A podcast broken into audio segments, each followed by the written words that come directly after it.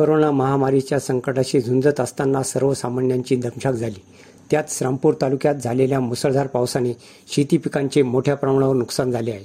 या दुहेरी संकटाशी जनता लढत असताना तालुक्यात करोना पाठोपाठ राजकीय व्हायरस पसरल्याने त्यात व्यापारी व हातावर पोट असणाऱ्यांची स्थिती इकडे आड तिकडे विहीर अशी झाली आहे.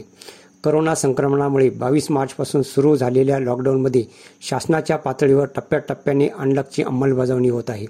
त्यामुळे गेल्या पाच महिन्यापासून लॉकडाऊनमध्ये अडकून पडलेली बाजारपेठ पुन्हा पूर्वपथावर येत असताना अचानक श्रामपूर तालुक्यातील करोना रुग्णांची संख्या झपाट्याने वाढू लागली आहे.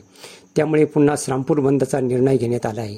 त्यात गेल्या आठवड्यात तालुक्याच्या पूर्व भागात झालेल्या मुसळधार पावसामुळे शेकडो एकर ऊस मका चारा पिके भुईसपाट झाली. शेतात मोठ्या प्रमाणावर पाणी साचल्याने सोयाबीन तसेच काढणीला आलेल्या मका बाजरी कापूस पिकांचे मोठ्या प्रमाणावर नुकसान झाले आहे.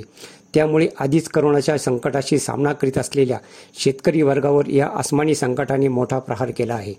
दिवसेंदिवस करोनाचे रुग्ण वाढत चालल्याने पुन्हा लॉकडाऊन करण्याचा निर्णय श्रीरामपूरच्या जनतेसमोर मांडण्यासाठी सर्वपक्षीय नेते मंडळी पुढे सरसावली. मात्र यात मतमतांतरे दिसून आली.